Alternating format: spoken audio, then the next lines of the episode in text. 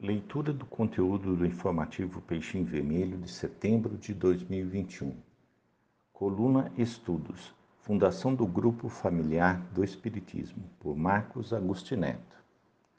Em 17 de setembro de 1865, era criado o Grupo Familiar do Espiritismo, em Salvador, Bahia, sob a presidência de Luiz Olímpio Teles de Menezes e reconhecido como o primeiro e legítimo agrupamento de espíritas do, no Brasil.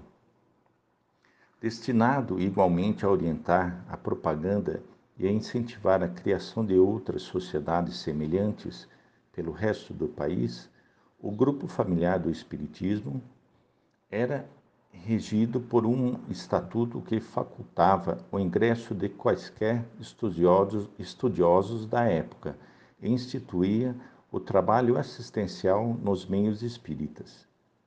Na presidência do grupo, Teles de Menezes distinguiu-se pelo seu ânimo forte e pela sua cultura e elevação de sentimentos.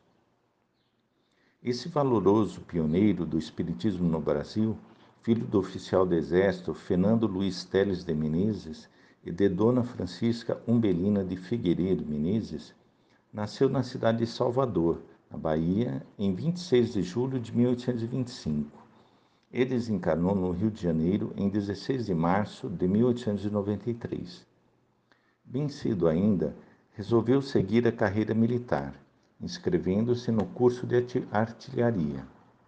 Pouco tempo depois, entretanto, deu novo rumo ao seu espírito empreendedor, dedicando-se ao magistério particular e às letras. Por vários anos, foi professor de instrução primária e de latim, tendo publicado um compêndio de ortoepédia da língua portuguesa.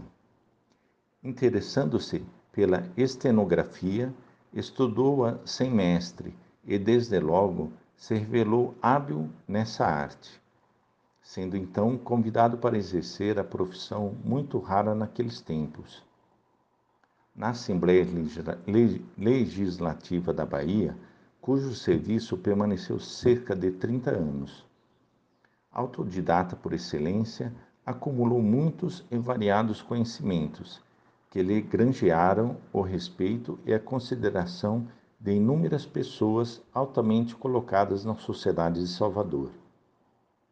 O dia 17 de setembro de 1865, escreveu Teles de Menezes, marcará uma época feliz em nossa vida e o deverá também ser nos fatos do Espiritismo no Brasil.